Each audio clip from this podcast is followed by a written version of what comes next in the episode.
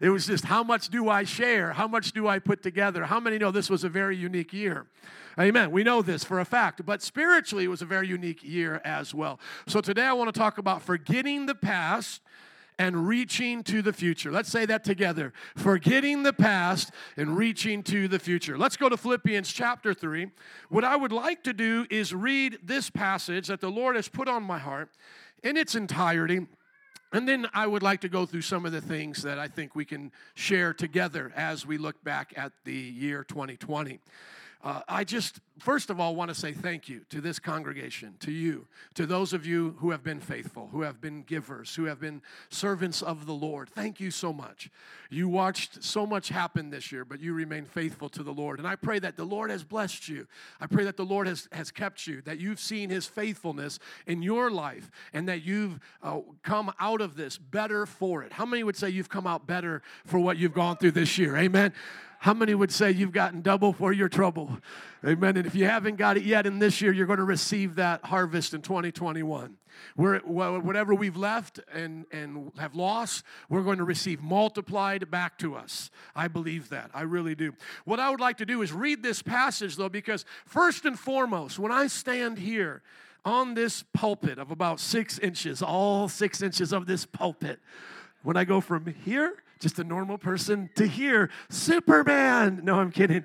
But when I go from here to representing the congregation and the word of the Lord, as your shepherd, as the senior leader here, I want to let you know that I take that responsibility serious that my first and foremost obligation is to you and your Christian walk. It's not to the mayor to be a, a prophetic voice to her. I think that comes second. It's not to uh, be sassy to backslidden churches and Christians on Facebook and cause a bunch of commotion, though I do get a little bit of enjoyment out of that.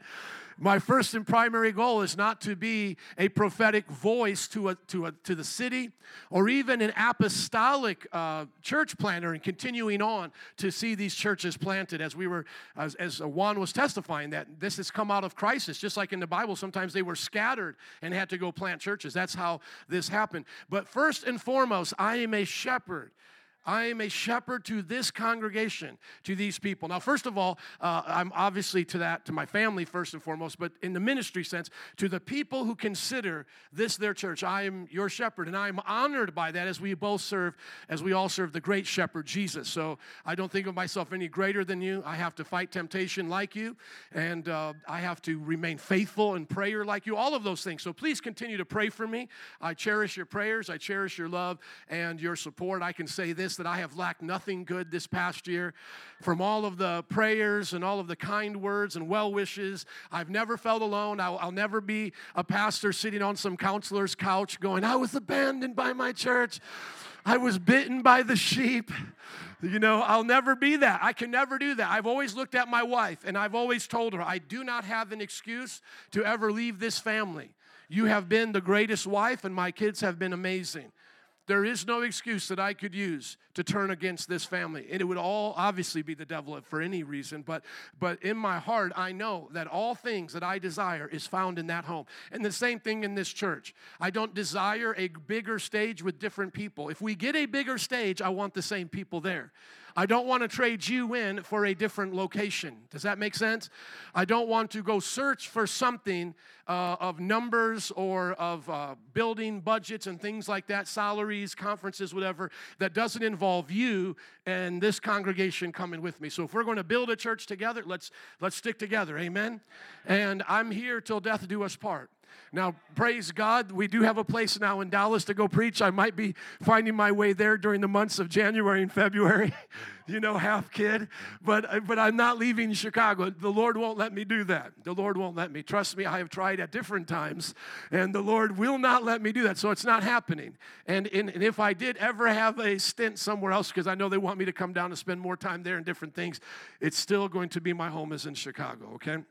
So hold me to that word. Hold me to that because I truly believe that a man at my age has to know what God has called him to do. And this is what I believe God has called me to do. I can visit, I can travel, I can do those things. I believe my children will be missionaries around the world. I'll, I'll, we'll have churches around the world. I'll be busy in that way. But Chicago and what we've put up here, this is what I've given my life to. Amen. And if I die, I die here. You can bury me, you know, somewhere in Chicago and say, this is what this man gave his life for. Amen. So that's, that, that's the calling on my life. That doesn't have to be your calling. So I want to read this passage because uh, this is my heart in Scripture for you and for what we have gone through. And then I want to make it practical. And I think, you know, Paul is speaking to so many situations here.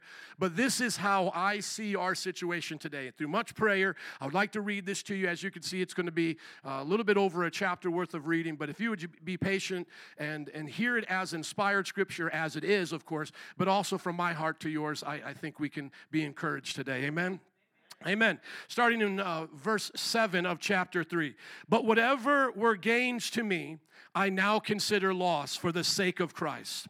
What is more, I consider everything a loss because of the surpassing worth of knowing Christ Jesus, my Lord, for whose sake I have lost all things.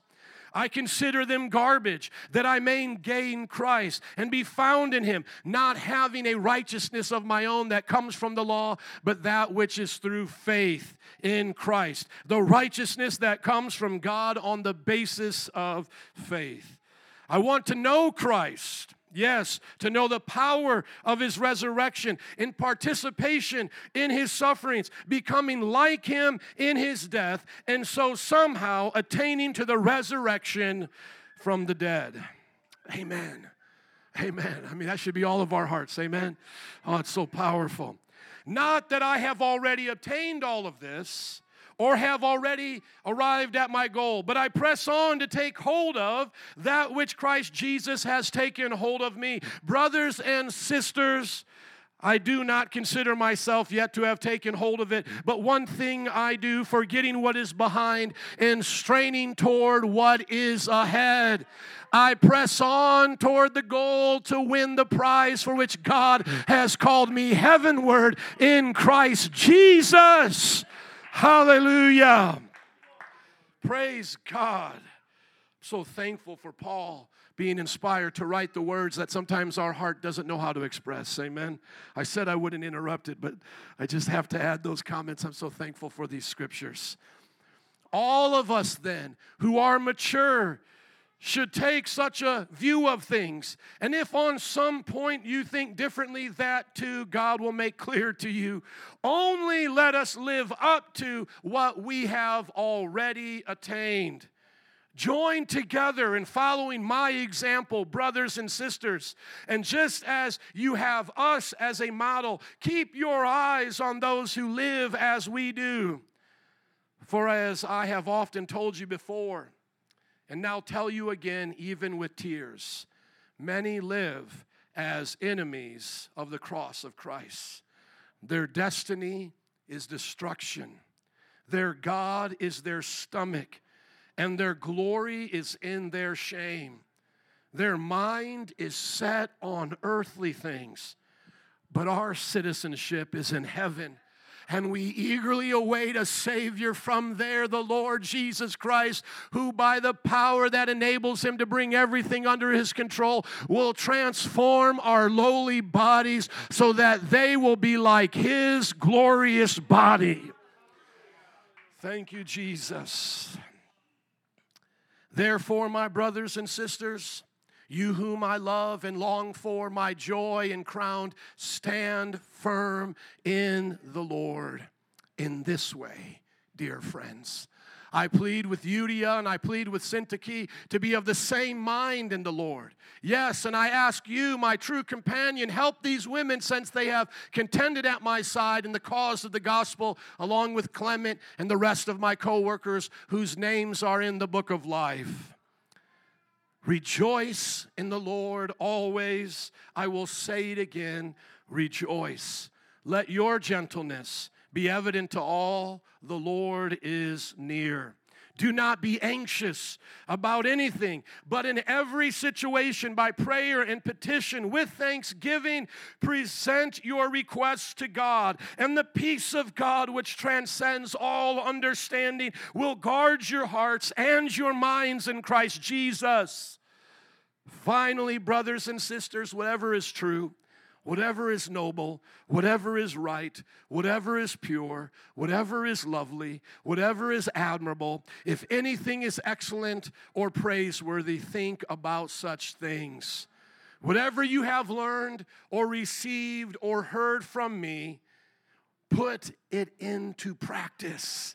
And the God of peace will be with you. Can we hear an amen for God's word today? Woo, that's powerful.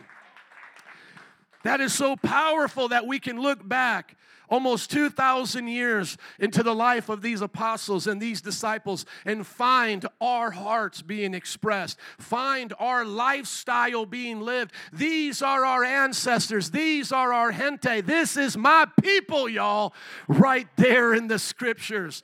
We're not the first generation to go through challenging times. If you were to look at Paul's life, it would resemble a lot of what we're going through today he was being persecuted by the culture that he was living in. He was also being persecuted by the religious people of his time, and in his own churches there was divisions. Two women fighting with each other, and he's having to settle that issue. He's like, Come on, can't you get it together? The Romans hate us, the Jews hate us. Why are you hating each other? Just get along and get the job done. And yet he has such great depth of love for them because he knows that they're on the right path. People have oftentimes criticized me as a pastor because we wear our church on our sleeve. We don't keep things hidden here. We keep things out in the open and we preach on those things. And oftentimes people go, Man, it's crazy at your church. And I'm like, Have you ever heard about Paul's churches? Have you ever heard about Corinth? Have you ever heard about the Philippians? Have you ever heard about Euodia and Syntyche? I mean, have you ever read the scriptures? If Jesus had a Judas, we're going to have a Judas. If, if Paul had two women fighting in the church, we're going to have women fighting in the church. If Paul had people backslide and then he calls them out and says their gods became their belly, their own appetites, their carnal desires, which lead them, leads them, we're going to have backsliders. If Paul had good friends leave him, we're going to have good friends leave us. And it's, it's not narcissistic to look at the scriptures at this time and say, these are the times we're living in. That is not me centered. That is reality. They were there written for us, uh, for our benefit, so that we would not feel alone that we wouldn't put them on such a pedestal and go, well, you know, we'll never relate to that. We'll never relate to. No, we're supposed to read this and relate to it. We're supposed to read this and go, Paul, like as a shepherd here, I'm supposed to read this and go, Paul, I know what you're feeling there. I get that, Paul. I get so much of what you're saying in that. I, I have felt that. I feel love for what God is doing in the congregation, but I also feel grieved for the backslider, and I haven't forgot about them, you know? And I also care about what happens in the attitudes and lives of the church. And at the same time, I want them to continue to go forward and not get stuck. I know that you can experience those same things because many of you are leaders to your family, your communities, and ministries here, and you know what it's like to be Paul in this generation. And what I would like to do is just go over, if we go to the introduction, just a reminder of some of the things that we went through this year, starting with the fear of a pandemic. Did it ever really become what they considered it to be? No, I don't think so. I think it was blown out of proportion, but we had to deal with that. Then we had to deal with that. At, at, at, you know, one slap came quickly, and then the backhand was overreach of the local government. Within one moment, we're like, okay, I don't want anybody to die, but hold on, I don't want to lose my rights either. Why are you making me choose? You know, like, do you want to be healthy or rich? What do I say back to that? Both. But if I have to choose one or the other, I would like to be healthy. But but but you see, like, do you want to die or do you want to have your freedom? You know, do you want to um, uh, do you want to be healthy or have your freedom? I would like to have both. But then they they try to make us choose. Well, if you want your if you want to be healthy, you got to lose your freedoms. Uh, the next thing that we saw was the crushing consequences of closing down parts of our economy. Immediately, people started losing jobs and, and layoffs, and all of those things began to follow as these decisions were made in local governments. We then saw the oppression of Christians because Christians have always been the kind of people that stand against oppressors. That's what we do. We stand against oppressors. Christians aren't the ones to go along with oppression. What do you think we are? Or who do you think we are? We're Christ followers, amen. We don't go with the flow, and but we've been lulled to sleep, lullabied to sleep. And so many Christians think that's their job is just to go along with everything. No, you're supposed to stand in the face of oppression. You're supposed to be on the front lines. You are the front line of God. The church is the front line of all justice matters, of all issues of society. The church is on the front line. We then saw the demonizing of law enforcement, conservatives, and dissenting doctors. I have never seen more people judged wrongly while making the while making the, the proclamation against wrong judgments, you know? I've never seen more people stereotyped uh, by people who are saying don't stereotype. Does everybody get that? There, there is a police officer that lost his mind and for eight minutes kneeled on somebody. We get that was wrong. But then they, because he stereotyped, you know, black criminals, I guess, right? That was the accusation. But then out of that, people stereotyped an entire movement of police officers, hundreds and hundreds of thousands of police officers, demonizing them, all of them. Like, we're going to demonize them because they've demonized us, in other words. An eye for an eye mentality. And then we saw conservatives, just people who go, I, I don't go along with that. I, I'm against injustice, but I'm not against, I mean, I'm against injustice, but I'm not down for burning up our cities. We were demonized for that. We were demonized for voting for a conservative president. Then doctors, I have never, have you ever seen this before? Where doctors are demonized because of science. they were demonized because of science. Still to this day, there is, there is fights going on in all of those organizations, even in the, the World Health Organization, like I've taught you about. Dr. John Ioannidis still works for them, still publishing his paper, still against the mask, still against needing vaccines, still against shutting down countries, and he's still working for them. But yet he was demonized. Others were demonized. And all they were simply saying is, we'll probably do better in the long run with herd immunity. Let's not have to rush out a vaccine. Let's not force it upon people. Let's let herd immunity have its course through protecting those who are most at need. We then saw the indoctrination and forced conversion to socialism. Have you ever seen that in America? I've never seen that. There were people with the emblems of socialism going to American citizens, screaming in their face for them to comply to their socialist verbiage. I have just met another woman whose family comes from Cuba because I've heard this from multiple cultures, and they all say it is exactly what it was like where they lived. The sister that I was talking to, her family was jailed in Cuba. Her father had to literally swim from Cuba to Guantanamo Bay. And when they saw what was going down in America, they looked at their daughter and they said, This is the start of a socialist revolution. This is exactly what it looks like. When I sat down with the pastor from Romania, who himself had been beaten and put into Romanian jails, we stood with him during that time and we still are with him. He looked right at me and he said, This is not, because I said to him, is, is this the beginning of something? He says, This is not the beginning. This is the full frontal attack of socialism on a nation. This is what it looks like. There is not another way to do it more than the way they're doing it now. They are coming in with the socialism that has destroyed my nation and others. And then lastly, there's a woman from China who we always publish onto the underground page. She herself has said the same thing continually over and over again as being a Christian growing up in China. She's in her 50s and 60s now. She's watched the revolution come in and continue to make lies and break it. And even though they have a prosperity on the outside, she's seen the oppression on the inside as the uh, Christians are continually locked up and religious minorities are, are put into jails. And she has said, This is exactly what is happening here. And yet somehow we think we're smarter. You know, the, the, the, woke people think they're smarter than the Christians who have lived through the Cuban crisis, through the, you know, the Chinese crises, and, and through the different revolutions of their countries. We now think that we're smarter. Those people here, these teenagers, these young adults wearing Che Guevara shirts, marching down our city, think they're smarter than those who actually lived under Che Guevara. Isn't that sad? And so we need to wake up. But we watch that here. And then number 10, I believe we watch the stealing of a presidential election. And I want to still see that get overturned, and I'm not giving up, y'all, okay? I want to see what God has in store. But this is unheard of that at the last minute that state officials began to change so many laws in regards to uh, mail-in voting and signature checks and all of these things so that at a certain time all of the uh, uh, votes needed to defeat the you know incumbent president would be found and be ready now, you may say, Pastor, you're going a little bit too far there. But listen, this has never happened in American history. If you can go, listen, if you can go to the grocery store, mass, social distance, you should have been able to go to vote.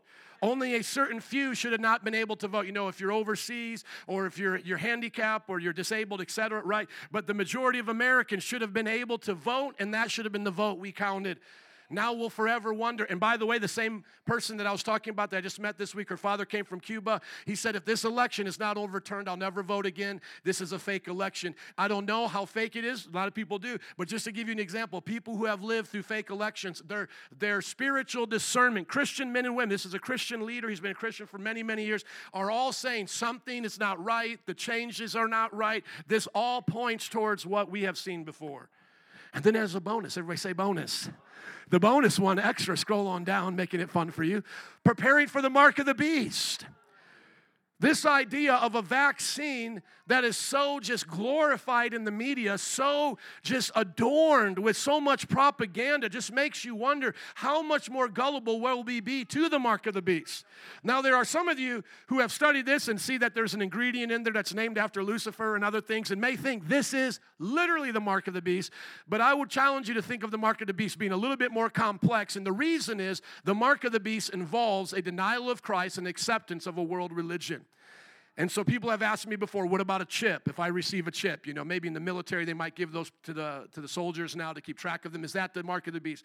I've always said this, you will not take it by accident. The mark of the beast is a purposeful alignment to a one world government and the one world leader and denying Christ as your Lord. Once again, that's up to you how you see the mark of the beast. But I just wanted to share with you how I see it. And then when it comes to vaccines, honestly, some think that there is something nefarious going on with it. I personally am not an anti vacciner, and I know some people will be taking it because of their jobs and different things. I leave that between you and the Lord. Obviously, that's where it belongs. It's not my business. Amen. But I'm not getting a vaccine. I have not gotten vaccines. I live and die based on herd immunity, and maybe something like smallpox or something that's more serious. Maybe I would consider it then. But something that was rushed out within a year that normally takes three to five years over something that has a 99.95 survival rate, that's not for me, baby. Okay? For, but for those of you who need to take it for your jobs, that's a prayer you have to pray to keep that job.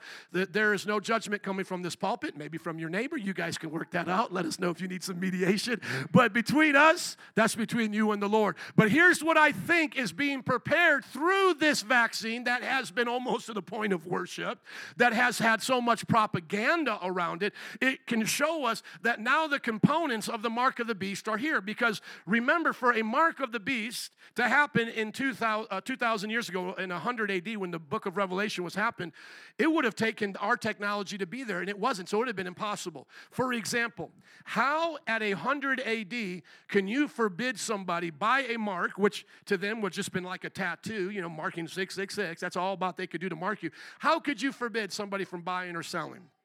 Really, back then, 100 years ago. You, you really couldn't. Now, you could say, like, in Rome, you can't buy or sell because we're going to check this. But how many know you could just go run up into the mountains somewhere and just go buy and sell whatever you wanted there with other people in the mountains? But what do we now have? We now have technology, drones, that can follow you everywhere. You can't go somewhere that they can't see. So if they want you not to buy or sell again, it doesn't matter if you go to the Appalachian Mountains, they can make sure they find you. They can find you, number one. Number two, the digital imprint. Now, we all know this. This has been around for over 20 plus years. The digital imprint of a mark now exists that every data point of your life can be stored on something that could be at your forearm or uh, at the forehead. And now we understand the significance of that because of the little bit of skin and tissue that is there, easier for a scanner to read. Now you might say, Pastor, you're a little bit conspiratorial. I'm holding on to a book that's almost 2,000 years old, the New Testament, and it is true, proving to be true more and more every day. I don't consider that conspiracy. I consider that prophecy coming to pass. And then on top of that, you could have said, well, a one world government, sure, maybe Rome. But honestly, without modern day communication, how could a one world government really control you from one place to the other? Information would travel so slow. And that's the reason why they couldn't keep these, these world empires really that big. You know, all of them had the, the, the, idea of world domination the Greeks, the Persians, the Babylonians, the Chinese dynasties, you know, with Genghis Khan or whatever. But you just, you just can't do it. By the time you're communicating the next thing to the next thing, it, it just was impossible. Now, with modern day communication, a one world government with a mark that can control buying or selling, and the threat of arrest or your children and your family dying is in front of us. So if you want to ask me, what do I think we should prepare for next? It's the mark of the beast, the coming of the Antichrist, these kinds of scary things. But I believe God is going to be with us and protect us. Amen. And I do believe in the rapture that comes before these things are implemented, but I do think we should be ready for them. So here's how I would say uh, you can think of the mark of the beast. This is what I think about the mark of the beast. Take the spiritual worldview of Oprah, add to it the government control of Chinese socialism, which is doing facial recognition now, mix in the fear mongering of mass Nazis with the blind trust in vaccines. And how many see that on people right now? Just that fear mongering and then that mass Nazi spirit all over them, that blind blind trust. So you mix in that mask Nazing with the blind trust and vaccines and deliver it with the technology that's able to track you wherever you go and control what you buy or sell. That's what I think the mark of the beast is. It requires you to submit to this one world government that has a worldview of religion and its leader being the supreme uh, deity in man or the form of man. The Antichrist will basically claim to be God with us. And once again, did, fear, did pharaohs do that? Did the Caesars do that? Yes. But what's going to be unique about this is that he will have lying signs and wonders that will follow him that will be convincing to all of the spiritual people and to all the ones who are uh, pragmatic, they will for sure follow it because they'll say, well, it's for the greater good. If we all take the vaccine, it's for the greater good. If we all take the chip, it's for the greater good. If we submit to the world leader, it's for the greater good. And that's what I think the, the mark of the beast will be. Now, that's up to you how you guys see it. We can argue more about end times at a different time. But how many believe that the mark of the beast is going to be something like that? Anybody agree with me? It's going to be something where it requires the bowing of the knee to this religion. To just lighten it up before I get into some application of the passage, I would like to share with you some of my favorite memes that God had us make in 2020 to describe how I feel about these things. This, this is how I feel about these things. Uh, the first one that comes up is a lot of people thought about Christianity as a cruise ship. This year reminded us that Christianity is a what? A battleship. Come on. It's a battleship, baby. A lot of people got shook up like, oh, what's going on? Man, because you're not on a cruise ship. You're like wondering where's the shrimp cocktail and all of this. Where, where's the where's the you know the, the Congo band or whatever they have on there, you know, to play the Caribbean music? No, my friend, this is a battleship. This is a battleship. How many got maybe even though you knew this, but you got a new reality of that this year? We're in a battle. And, and I love when pastors say things like our church is a hospital. But listen, it's not just a hospital, it's a battleship that has a hospital. I love it when people say our church has a, a kitchen and we feed people and do all of these wonderful things. That's great. It has a kitchen on a battleship. Amen. Once again, our church is about teaching, you know, word of faith, instructing. Wonderful. There are classrooms on a what? Battleship. That's where we are. Let's go to the next one that we made it this year. Some of you Christians thought you were like him, but now we all know you really like him. So, so the Bible says open rebuke is better than hidden love. So I'm loving on some people today. This is my love for the body of Christ in many ways, and I want to applaud you who have been real Spartans. If you watch this movie, be careful because there's a little bit of an inappropriate scene, or maybe two, but the idea is here in, in a nutshell. Here's the idea 300 Spartans take on an entire army of a wicked nation, Persia. Xerxes, Darius, you know, that, that land that we even hear about in the Bible. And this person right here underneath, he himself is a Spartan, but he was born with disfigurements. And this is not to be against people with disfigurements because when he comes to the Spartans to say he wants to fight with them, they ask him to do what they're doing to protect each other because there's a certain formation they have to have to be as strong as they are. And the man's deformity this, uh, this uh, doesn't allow him to do it. But they say to him, There's still honor for you. There's still honor for you. Be on the battlefield with us, carry off the dead, take care of the needs of those of us who get injured, and you'll be with us in the battlefield. But this man doesn't want to do that. He then goes over to the enemy and he betrays the Spartans. He then tells the enemy how the Spartans are formulating and what they're using to their advantage and shows them how to go around it to, to take them. That's what he became. He became a traitor. And so I know, and listen to me, I know many of our friends still may be Christians in some ways, and they may disagree, disagree with us in other ways. But let's just be honest when we needed many of them most, they were not willing to do what we needed to fight. This is what we said to them. Just fight with us. Okay, if you don't agree with everything, stay online for a little bit longer and then fight with us. Keep standing for the gospel. If maybe you're not ready to be where we're at preaching and teaching Jesus matters, then at least come to the Sunday services. Keep coming. Be a part of the thing. Don't go to other things to betray or to put down or to say, oh, you don't know the truth about Metro Praise. Stand with the soldiers of God. Amen. I mean, let's go to the next one. Come on, somebody. Are you a mouse or a lion? From elder to deacon and from pastor to member, there are only two kinds of Christians at this time those who have boldness like a lion and those who are cowardly like a mouse. How many saw some? How many saw some mousy people during this time? And they were just mousy, just little mouses. But then how many saw some lions? Roar! Come on, are there any lions of Zion in the house? Let me hear you roar!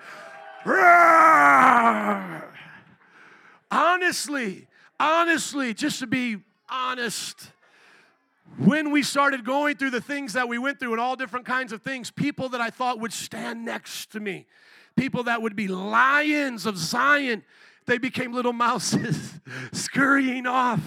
Where did they go? I don't know. They scurried off somewhere. And then people that we're not a cliquish church, but we do honor leadership. You know, we honor those who have who have put in the time to have these positions. But those who didn't even have those positions, those who nobody was looking at, like David's, came up out of the woodwork and said, "I'm here. Let's go." Hallelujah.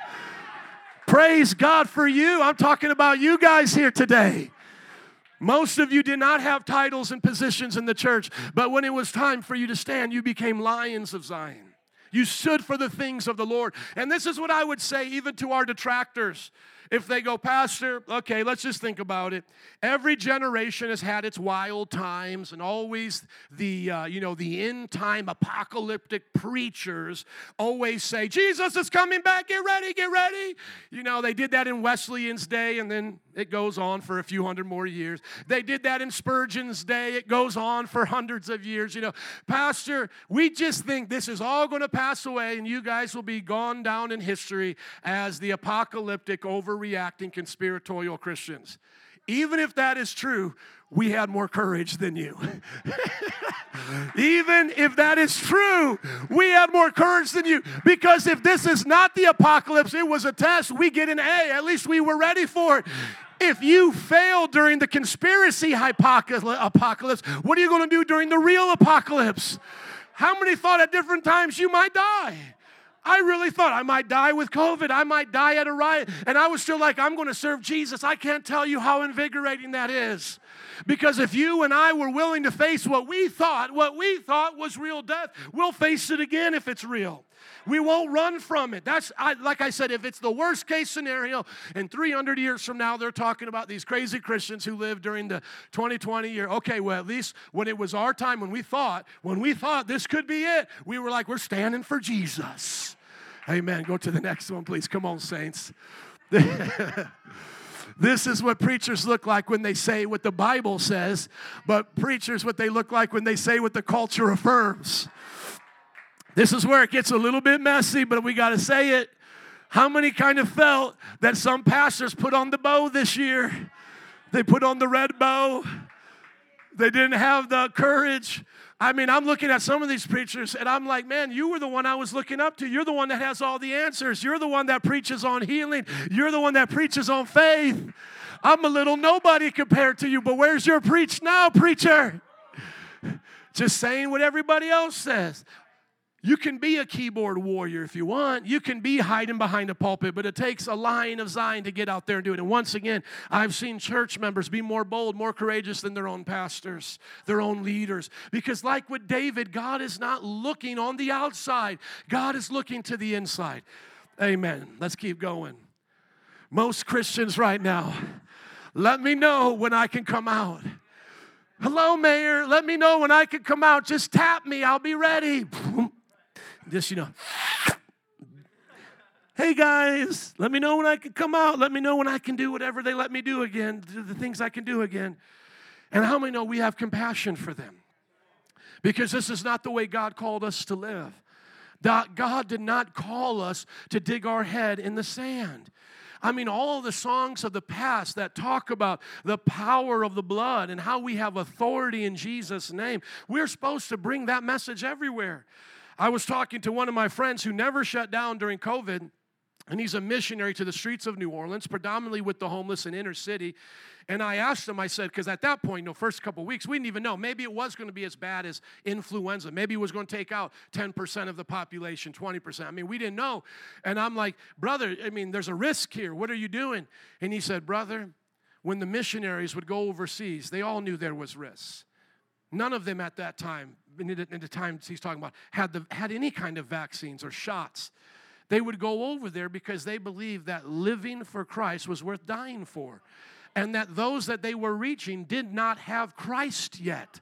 And so to stand up for Jesus, even in the face of disease, persecution, possibility of death, was worth it to them. He said, That's what the church is called to do. He said, I have to preach to those on the streets, to the homeless, and keep giving them the message. Because if something were to happen to me, I know where I go when I die. I go to heaven to be with Jesus, but they don't know Jesus. And how many are thankful that we did baptisms this year and there are people who will remember 2020 as the year they got saved, sanctified, filled with the Holy Ghost, set on fire, and water baptized. Amen. Let's go to the last one. Here's lukewarm privilege. How many saw some lukewarm privilege this year? Because they were all, you know, everybody was talking about white privilege and all of these things, you know, uh, you know. But how many saw some lukewarm privilege? Lu- Here's lukewarm cri- uh, privilege, wimp privilege, as my brother would say. Avoid persecution by simply saying you're not like the Christians being persecuted. So when everything's going on, when everything's going bad, go to those churches that are getting persecuted and let all your friends know by virtue signaling you're not like them. I disagree with them even though I'm a Christian. I don't see things the way they do. That's, that's lukewarm privilege. Letting all of your, your unsaved friends and family know you're not with them. Okay, number two, be loved and accepted by the world because they think you're just like them, but just a little bit more spiritual. We like you. We like you because you're so different than them. You're like us. Anytime the world says, I like you because you're like us, you in the wrong spiritual state, baby. You better check yourself before you wreck yourself. The world should not be coming to you going, We love you because you're so much like us. Number three, pretend you're being wise when you're really being a coward. This is just wisdom. But then get offended when the Christians who are suffering call out your cowardice. Now we're offended. We're offended that you're upset about our cowardice. Number four, keep your worldly reputation in place while you let your Christian friends be dragged through the mud. I love what one person said, and it's, this is a boast for the Lord, but I love what one person said about Juan's situation. Even if he was wrong, I would still stand with him because I'm not ashamed of the gospel he preaches or the character he's lived by. Even if he was wrong, I would stand by him and say he doesn't deserve this. But we go one step further than that. Not only was he not wrong, not only are we saying that we're not ashamed of him, we are proud of him. We exalt the testimony of God in his lives, and we say, Oh, to God, that we would have the same courage to do what he did when the time was there, as long as with his brother we oftentimes think our worldly reputation is more important than the gospel, and that's not how the gospel works. The gospel is worth you losing your reputation over, it's worth me losing some Google reviews over. Amen? Number five, and it's worth us losing some friends and family over. That's where we draw the line. That's where we draw the line. Number five, make everything about you, your feelings, and ignore what is happening to those who are standing up for the gospel.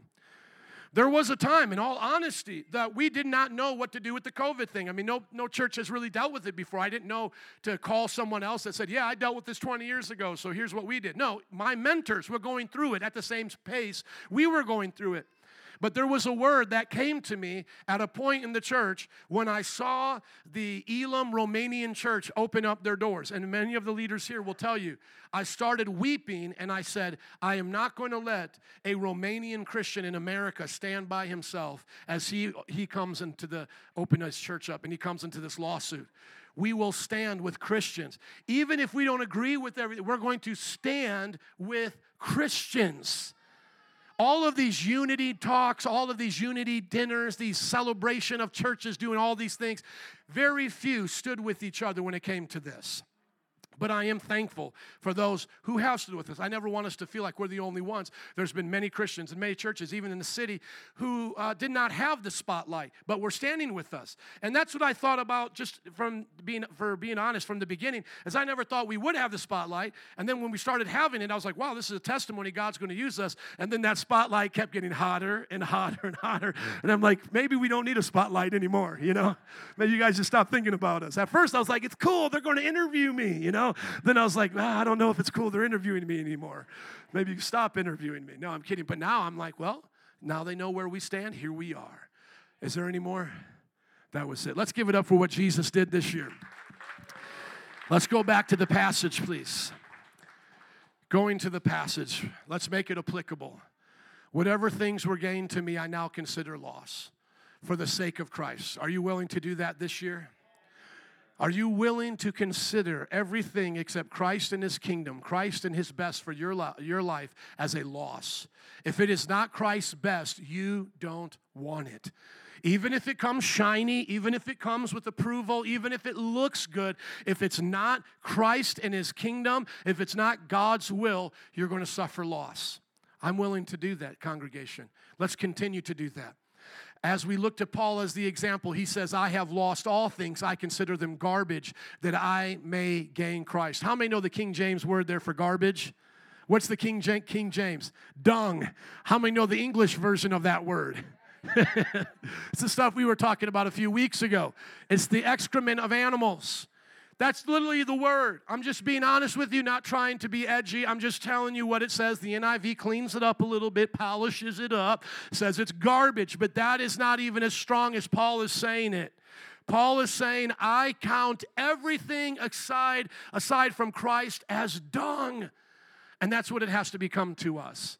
We cannot look at Juan and his family and go, oh man, I feel so sorry for you. Even as a Christian, I feel so sorry for you that you had to give that up for Jesus. I just wish that that didn't happen. No, what does the Bible say we do in persecution? Rejoice. We rejoice that we are suffering as Christ and the prophets did, for great is our reward in heaven. This brother now has a reward that those of us who got to keep our jobs do not get. He gets a reward for giving his occupation up for Jesus. And we should not pity that. We should be applauding that because he has counted it as garbage, as great as those accolades were, having his own Nike shoe released, as, as great as it was designing things with the Chicago Fire, you know, professional soccer team, as great as it was that Con uh, or uh, Chance the Rapper and others were, you know, talking about him, and D Rose was wearing his clothes and all of that. Okay, that's wonderful for what it was because that's what he thought God wanted him to do. But when God said it's those things or me, he said, I take Jesus every time, and those things instantly became dung in the sight of Christ. And all of our things become dung in the sight of Christ unless it's God's will at that moment. Even, even the things that we may think now are important, God can say, This is not the thing I want you to have now. This is what I want you to do for me. And we have to be willing to do it. And we do it by faith. We don't do it by work. So, those of you who may even been like me at certain times, scared, unsure, that's okay. That's part of the process. We don't want to remain there. But in our fears, in our doubts, in our weaknesses, we ask God to strengthen our faith because this is by faith. It's not by our works. It's not like, um, you know, I woke up in the morning and I said, I'm going to muster up all this strength to go face the reporters or a riot or whatever. It's, it's not in us. The strength is not in us, but greater is He that's in you than He that's in the world. Amen. I can do all things through Christ who strengthens me. Those are the scriptures we hold on to because it's by grace through faith that we're righteous and that we live holy and that we give our hearts to God. And whatever comes, we're going to stand in His will. One of the martyrs as they were getting ready to die, uh, talking about uh, uh, uh Polycarp. No, it wasn't Polycarp. It was, um, no, it was Polycarp. Look up this quote for me, um, Tony. Look up this quote for me. He has been faithful to me for 80 years. How can I deny him now? They put a church father, we'll say for right now, I believe it was Polycarp. How was it Polycarp? I think it was. Thank you. He's just going to confirm it for me. They put an old man before the courts, and he's a disciple of John the Apostle. And they put him before the courts of Rome, and they say, Old man, just deny Christ. We'll let you go. We don't want to have to kill you. We don't want this to be a bloody mess of an old man. Just go about your ways. And he said back to his persecutors, He said, Christ has been good to me for 80 years. How can I deny him now? My friends, if God has shown himself faithful through all the seasons of our lives, why would we deny him in our times of persecution? in our times of suffering, in our times of pandemic, if that's a real thing, you know, why would we forsake him now? Stand in faith, amen. Keep the faith. Somebody say, keep the faith. Was it Polycarp? Amen. Thank you. Let's keep going through the passage. He said, I want to know Christ. Somebody say, I want to know Christ. Amen. He said, I want to know Christ and the power of his resurrection and what? Participation in his sufferings. So, do we have a sadistic death wish? Like we're just going to take pleasure in, in death and, and punishment and these kinds of wicked things? No, we do not take pleasure in the pain itself, but we rejoice in God during the pain because we know that the pain is going to have a reward in the end. So, we're not saying, hey, keep persecuting me. I have a death wish. You know, keep messing with us. I want to get tortured. Take my family. I want my kids to die. No, what we're saying is to God be the glory. And if I should die, I will die for Christ. And if I should get sick, I'll get sick for Christ. I'll stand for Christ. I will not back down.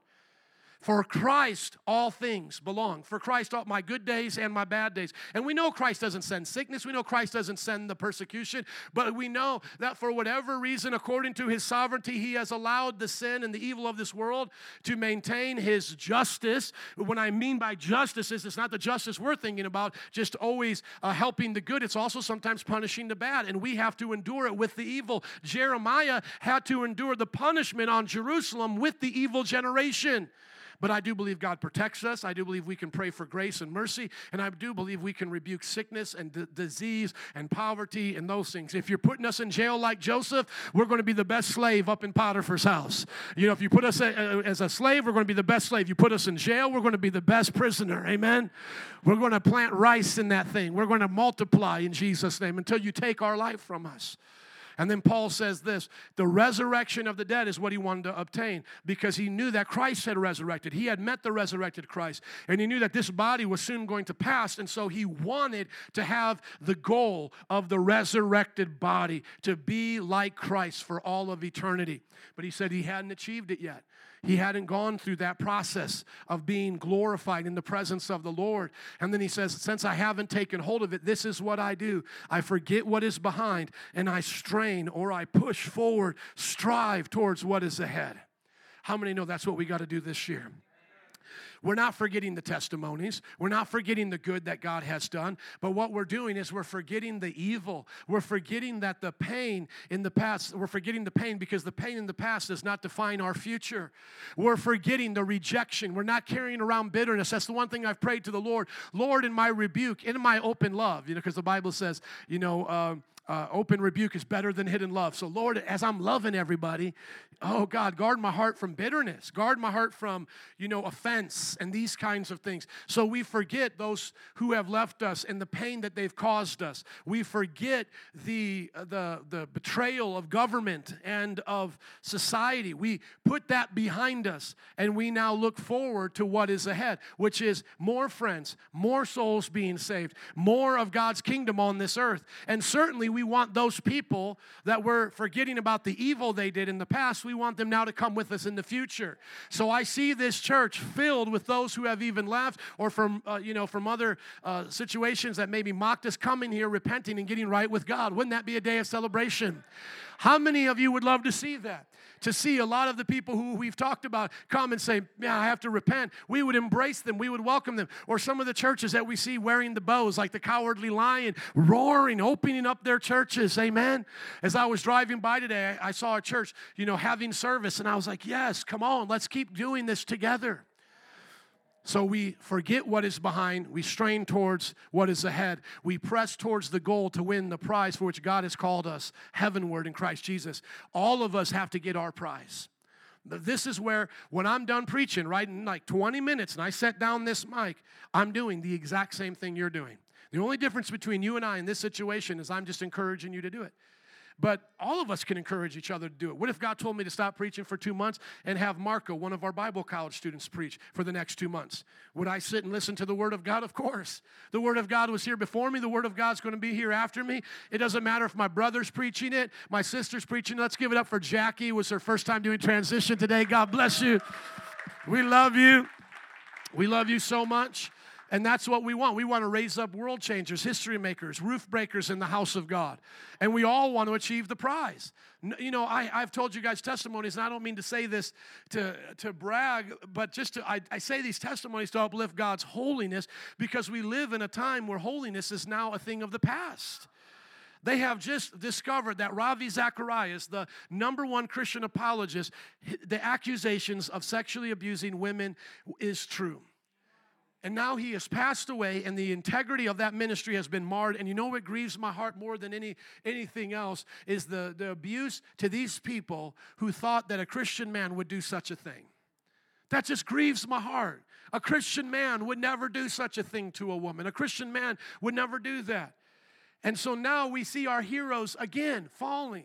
And we look at this with broken hearts, not rejoicing, but we look at it with broken hearts and we say, How can we become stronger in the things of God as a church? How can we become stronger as a capital C church in the city? And that's through our accountability, that's through our discipleship. And so I say this not to boast anything but the Lord, but I say this as a testimony. In discipleship, you and I and everyone else who wants to live holy will live holy until you meet Jesus. I have seen Jesus be faithful faithful to me and his call of holiness for the last 20 years. And we don't have to set down the banner of holiness. God is faithful. Last time I looked at pornography was 1996. Praise God. These kinds of things should be commonplace to the Christian. You should be able to come to church and hear testimonies of holiness. I'm so tired of pastors saying, I'm broken like you, I'm sinful like you, I'm wicked like you. That's not what it says. It says all of us then who are mature should take such a view of things. If you are different on those things, God's going to clear it up. Only let us live up to what we've already obtained. Live up to the standard. Join together in following my examples, brothers and sisters, just as you have us as a model. Keep your eyes on those who live as we do. I'm tired of people saying, Don't look up to me. That is a devil's lie. That does not come from the scriptures. If I am holding this microphone today, I should be able to say, Look up to me in the walk of holiness. I should be able to say, I don't swear, I don't cuss, I don't chew tobacco or hang with those who do. I should be able to say that God has kept me, that my marriage is healthy and holy. I just talked to one of my best friend's wives who said the husband, you know, had, came on tough times financially, then started, you know, doing other things to make money and was disappearing from the home. Eventually, uh, she didn't know where he was at and found out he was on drugs. Now he's in a drug rehab. Pastor for over 20 years, he himself had used to lead drug rehabs. And I said to her, I said, I don't blame you in any way, but I want you to listen to me. Every time I was rebuking and correcting your husband, he ran to you and you defended him. If he comes back, let us as men into his life. Give him accountability. Stop guarding him from sin. And I wasn't upset with her, but I'm upset with the devil. You hear my heart because he would always say, Well, my wife says I'm doing good. My wife says this. My wife says this. And I'm like, Your wife is not a man. I know what men go through. And I know that you're not looking me in the eyes. You're not speaking to me with integrity and dignity, and I find fault with you. I want to be accountable just like that. Don't ever, men in this church especially, don't ever accept me without accountability. Never accept me without accountability. If I cannot look Andrew in the eyes at any given moment and give an account to my private life, to my marriage life, if I cannot look John in the eyes, Juan in the eyes, if I cannot look you in the eyes and give an account of my life, do not follow me. But until then, follow me as an example of integrity, of honesty, of someone who's, who's going after God with everything. In 20 plus years, He has not let me down yet. He has kept me. And I don't, I can just tell you this, speaking now specifically to men, I do not lack anything. Hallelujah. I don't lack anything. I'll just say it like that. God has been good to me. The Bible then goes on to teach us that there are people who go astray and the God that they serve is the God of their stomach. And I love Paul's example here. It's so inspired because we know that when we eat, it always feels good. Like when we're eating what we like, like during Christmas, we eat what we like. Have you checked the scale yet? I went on the scale this morning. I was like, whoa! How am I going to make it through New Year's? How am I? I only got four days to get ready. I'm not even close to this. I'm not even close to ready. I'm already five over right now. I got to drop that five to get ready to eat another five. Well, what am I going to do? I'm trying to think like, can I ride my bike in this? Can I go back to the gym that told me I had to wear a mask? Maybe just apologize to them because we had a little argument and I had to like cancel my membership. Now I'm going to go back and apologize. We'll say, okay, can you let me in here? I got four days to lose five to get ready for this thing. But that's what, that's what he says. Their God is their stomach, and they glory in their shame. Instead of being ashamed of shame, they glory in shame. Like I was talking about with the woman who, who did, uh, you know, was actress from Juno. She now came out as a man, a transgendered man. And what is she saying? Oh, thank you for the millions. Listen to this millions of supporters, those who have liked and shared my post about my transgender identity. Thank you. I couldn't do this without you. And I feel so much compassion for her because I do want to help her, but in a different way. But notice how they glory in the shame. They glory in the shame. And that's what the Bible says you do when you're a sinner. A pig doesn't know the difference between mud or being in your house. You know, you put a pig where it's wherever you want, the pig is going to go back to what it knows. It's just not going to say, Well, I'm, I'm in the house now. I'm not going to act like a pig anymore. A pig will be a pig is a pig, and it's going to find its way back. That pig is going to find its way right back to the mud. And the Bible says that's what backsliders are like dogs returning to vomit, pigs back to the mud. And that's Peter speaking, an apostle of our Lord Jesus Christ. So it's not meant to be a cheap insult, it's meant to be a rebuke to us. Let us not go back to the garbage of this world. Amen. We're waiting for Jesus. He controls everything. He controls the seasons. He controls who's going to be president three months from now. And if it's a part of his judgment or a part of his spiritual spanking for us, we have to be ready to go through whatever God has intended for us. Amen. But I'm still believing for his best. As we go now into chapter four, as you scroll down, we see that he is now pleading with people to get along in the church. And so I would like to ask that whatever faults you may have with someone else, get over it this year in Jesus' name. Amen. You got four days to leave that thing in 2020 because we don't want it in 2021. Amen? Take care of all of that mess because we don't want it in 2021. Make up, do what you have to do. Matthew 18, that thing. We do Matthew 18 here. We do our own Judge Judy here. Here's Judge Judy right there, Sister Lauren. Give it up for Judge Judy. Hallelujah. She'll be your problem solver real quick. She will lay it down real quick. She will be the Solomon to your problem.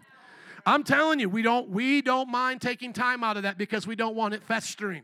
We don't want any offenses, any issues you may have.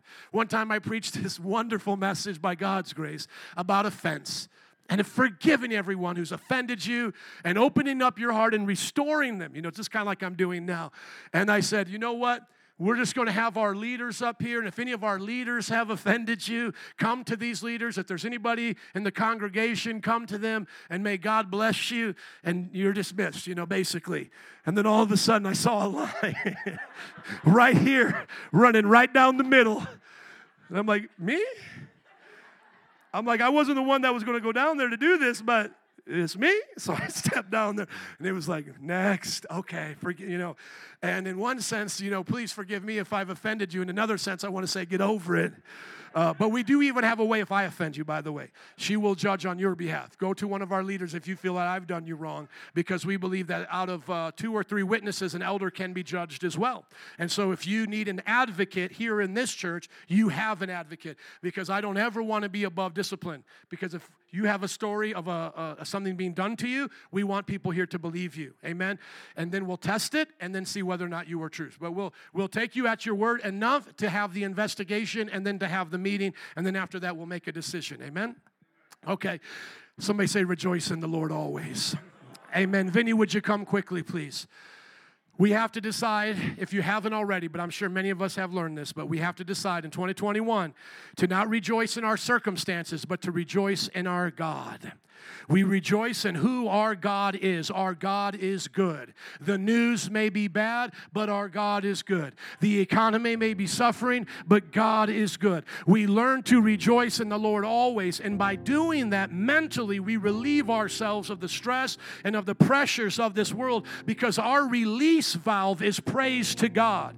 When we sing that song, that praise is my weapon, that is so true. Praise is your weapon against the attacks of the enemy. You and I need to praise God in all situations during this time, knowing that God is close to us spiritually and close in coming.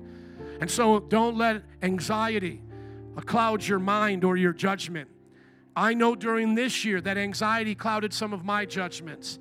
And I am thankful for a church of leaders and friends who said, Joe, don't be afraid to stand or hear a word from the Lord. We're with you. You're not sinning, but let's figure out the direction. Amen. We don't come to God with, with uh, our ways of doing things. That's what makes us anxious. Well, God, why aren't you doing this? Why aren't you doing this? We come to God with trust and present to Him our situations. He wants to hear it from us, and we present it to Him with thanksgiving, going, God, I know you're still good, even in the midst of this. And then what does the Bible say? The peace of God, which transcends our understanding, will guard your hearts and minds. How many of you have seen the peace of God transcend your understanding this year? You and I should not be in our sound minds, but we are. We should be afraid, according to the world, to come into this church every time because we don't have masks on. We should be afraid of, of losing our jobs, but we're still tithing and being generous in our giving. We as a church shouldn't be thinking about expanding, but we always have that on our mind. We, in the worldly sense, should be afraid of what tomorrow holds, but here we are in the peace of God, rejoicing in the things of the Lord. And I pray that that testimony will change others' lives. And I've said this all along. I can't wait to see what happens in this city when they take down those, regist- uh, those restrictions because so many of you visitors who have friends and families that are afraid to come to church, I believe they're going to come with you during that time. And they're going to talk to you and be honest and say, you know what? I was a little scared, but I'm glad you kept praying for me. I'm glad you kept inviting me. I'm here now. And you know what? If it happens again, I'm going to stand. I'll be strong, you know? And then he says this to us that I think we all uh, can repeat every day as a scripture. I've committed this to memory. It's such a powerful thing that we run our thoughts through the filter of God's word, that whatever is true, whatever's noble, right, pure, lovely, admirable, excellent, or praiseworthy, that's what we think about. And we don't allow our minds to race. Just, you know, all the things of this world can get your mind to race. Just as an example, you're already probably so many of you thinking, well, what about the vaccine? What about the vaccine? Well, what if I have to take the vaccine? Well, what if my job requires? And your mind just starts racing. Just relax and trust God. Amen. If you're going to go Hunger Games and run away from this thing and go live in the woods and learn how to shoot a bow and arrow because they're forcing you to take a vaccine, you're going to be all right. You're going to learn how to eat deer. You're going to learn how to live in the country. You're going to be fine. Others of you who are going to take it, even if it was meant to harm you, listen, what does the Bible say? The Bible says, No deadly thing shall have its way against you, even if you drink poison, it shall not harm you. So, for some of you who may be in a place where you're just like, man, I'm still called to be a nurse. I, I don't want to take this thing, but I'm called to be a nurse. God, I don't feel like I'm denying you. I know who you are, so I'm not worshiping an Antichrist figure. And Lord, if I had, you know, by the way, you know what they did to Daniel and his friends in Babylon? They castrated them boys. So it was either we castrate you or we kill you. Most of them had to become eunuchs to be in Babylon. But they said, you know what? Even if we don't get married and have children, we're doing this for our nation to continue. And so I'm just telling you, there are times that you may do things to survive that may not be God's best, but God's going to use it for His glory. And so at those times, if hey, if taking the vaccine is something you're going to have to face, I would say be at ease, be at peace, and if there's anything harmful in there, may God protect you and keep you safe. Because if you drink any deadly poison, it shall not harm you, the Bible says. That's a scripture for you. Amen. I'm not taking it if I don't have to, and then if I have to, I'm going to say, hold me down, okay? But I but I'm serious, but I don't want to. Are you guys with me? But I know living in this wicked world, I may have to make decisions before I run away to the woods. There's a few decisions that I have to make before like pastor, when would you go to the commune and live in the cornfields of Indiana? There would have to be a few lines to cross that they haven't crossed yet. But I'm just telling you, saints, we've got to think on the things of God. Don't be afraid of a vaccine. Don't be afraid of losing your job. Don't be afraid of persecution. God's going to take care of you. And then, lastly, and I say this now in all glory to our apostles that God used, all glory to God in the apostles, rather, whatever we've learned from them, whatever we've received from them, whatever we've heard from them, let's put it into practice this year. And the God of peace will be with us. Amen. Let's give it up for Jesus, saints. God bless you. Can we all stand up together? Band and altar workers, would you come, please? oh, thank you, Jesus. Lord, we thank you that today we stand in the land of the living. We stand as lights in a darkened world, shining for you. I pray, Lord, that you make us your people and give us the strength to do what you've called us to do.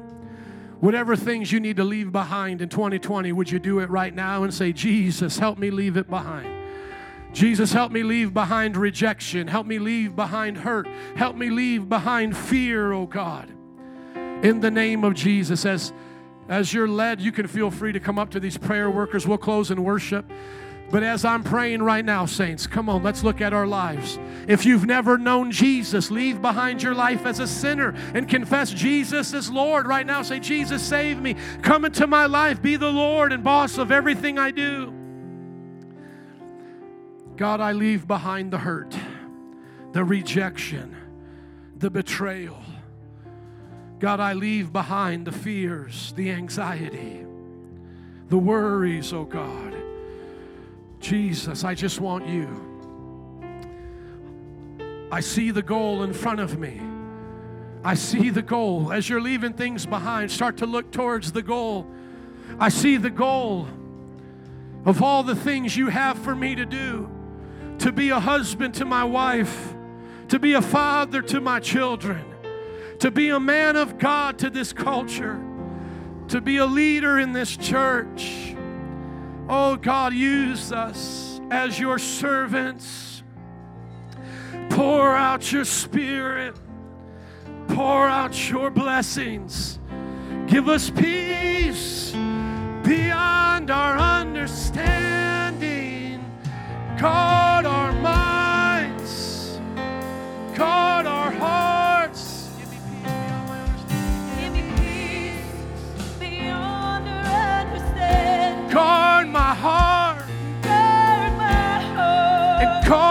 My mind.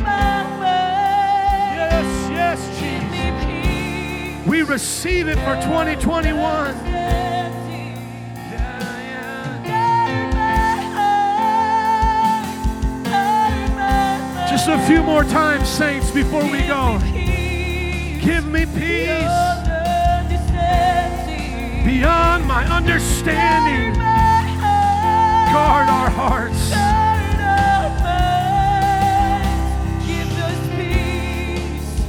Beyond